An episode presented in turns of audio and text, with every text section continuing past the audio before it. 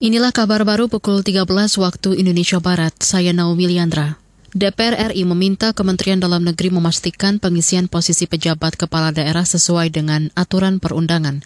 Ketua Komisi yang membidangi urusan dalam negeri di DPR Ahmad Doli Kurnia berharap para penjabat kepala daerah yang ditunjuk tidak akan mengganggu visi maupun target program pembangunan dari kepala daerah sebelumnya negara kita ini kan beda pimpinan, beda kebijakan. Nah ini yang saya kira nanti harus menjadi perhatian juga eh, pengawasan buat kita semua, termasuk juga Kementerian Dalam Negeri sebagai pembina eh, pemerintahan daerah.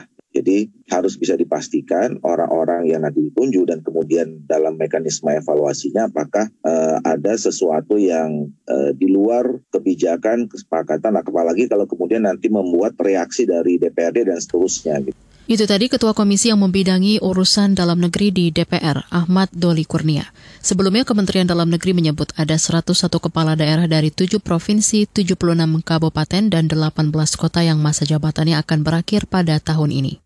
Saudara, terhitung sejak akhir Januari lalu, Bandara Soekarno-Hatta sudah melayani penerbangan jet pribadi. Layanan itu dilakukan menyusul proyek revitalisasi yang kini sedang dikerjakan di Bandara Halim Perdana Kusuma, Jakarta.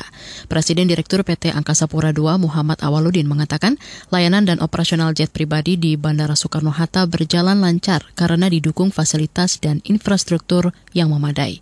Untuk penerbangan jet pribadi, keberangkatan dan kedatangannya dikhususkan di Sever Precious Lounge di Terminal 1. Fasilitas khusus ini dilengkapi launch khusus, area parkir kendaraan khusus, layanan bea cukai, karantina, dan imigrasi. Selama tiga bulan terakhir, sebanyak 14 maskapai penerbangan sudah mengoperasikan jet pribadi. Jumlah penerbangannya mencapai 500-an kali dengan dominasi rute domestik. Jumlah penumpang pengguna jet pribadi melalui Bandara Soekarno-Hatta ini tercatat 2.500-an orang.